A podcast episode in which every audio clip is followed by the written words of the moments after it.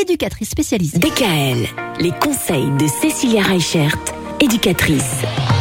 On prépare encore et toujours l'arrivée de bébé Cécilia et euh, aujourd'hui on s'intéresse à la liste de naissance. Ça, c'est sympa.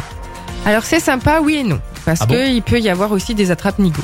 Ah, C'est-à-dire que forcément, quand vous allez dans un magasin spécialisé, ils vont vouloir vous vendre tout le magasin. oui. Tout et n'importe quoi. Vous avez besoin de tout, faut savoir. Voilà, c'est ça. Alors qu'en fait, il n'y a pas forcément besoin de tout et n'importe quoi. Mm.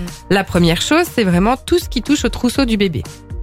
Donc, par rapport aux habits, mais aussi par rapport à tout ce qui est euh, biberon, euh, chauffe-biberon, compagnie. La deuxième chose, il va falloir s'équiper vraiment par rapport à tout ce qui est alimentation, mais aussi, on va par exemple vouloir vous vendre euh, un tire-lait, alors qu'en fait, le tire-lait, vous pouvez l'avoir en location à la pharmacie, c'est entièrement pris en charge. Donc il va vraiment falloir faire attention à ce que vous avez concrètement besoin, vraiment besoin, et ce qu'on va vouloir vous vendre. Il va aussi falloir faire attention à l'équipement.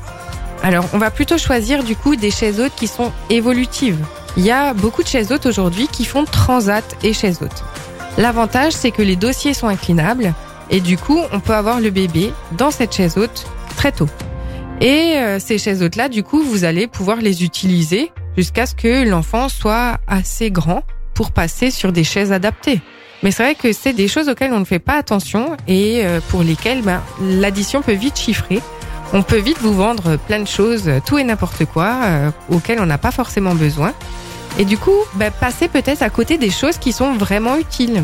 Il y a des petits trucs et astuces comme par exemple ben, une poubelle à couches. Au départ, on pense que c'est inutile.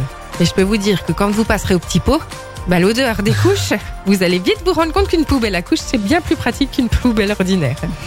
Donc faites attention aux attrape-nigots, à ce que vous pouvez trouver en grande surface et dans les magasins spécialisés. Vous parliez tout à l'heure du tire-lait, justement. On terminera la semaine demain en parlant de l'allaitement. DKL, retrouvez l'ensemble des conseils de DKL sur notre site internet et l'ensemble des plateformes.